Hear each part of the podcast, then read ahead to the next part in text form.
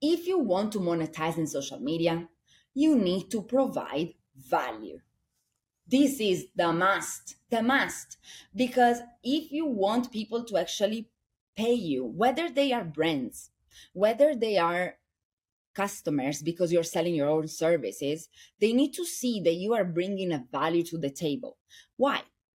Because brands, what are they basically paying you for is the exposure, is the fact that you know how to create content and that you have a large audience. Okay. Right. So they are renting your audience.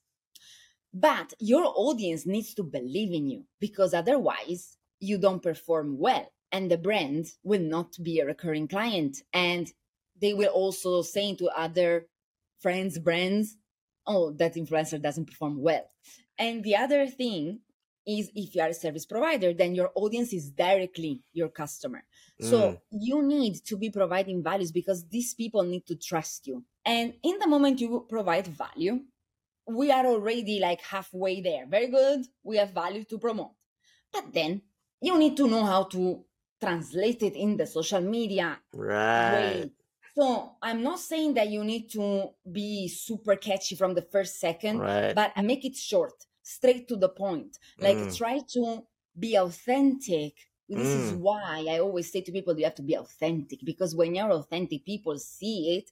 They want to hear your story. The last thing you need is connect with your audience. You need to create a connection because too many people are just teaching.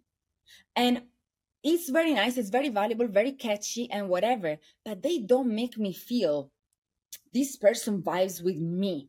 And people lack of this very much. Like they go on social media just to take and thinking creating content is enough. No, no, no, no, no. Creating content is 30% of your job. The rest is building a community. It's everything that happens behind the scene of your social media.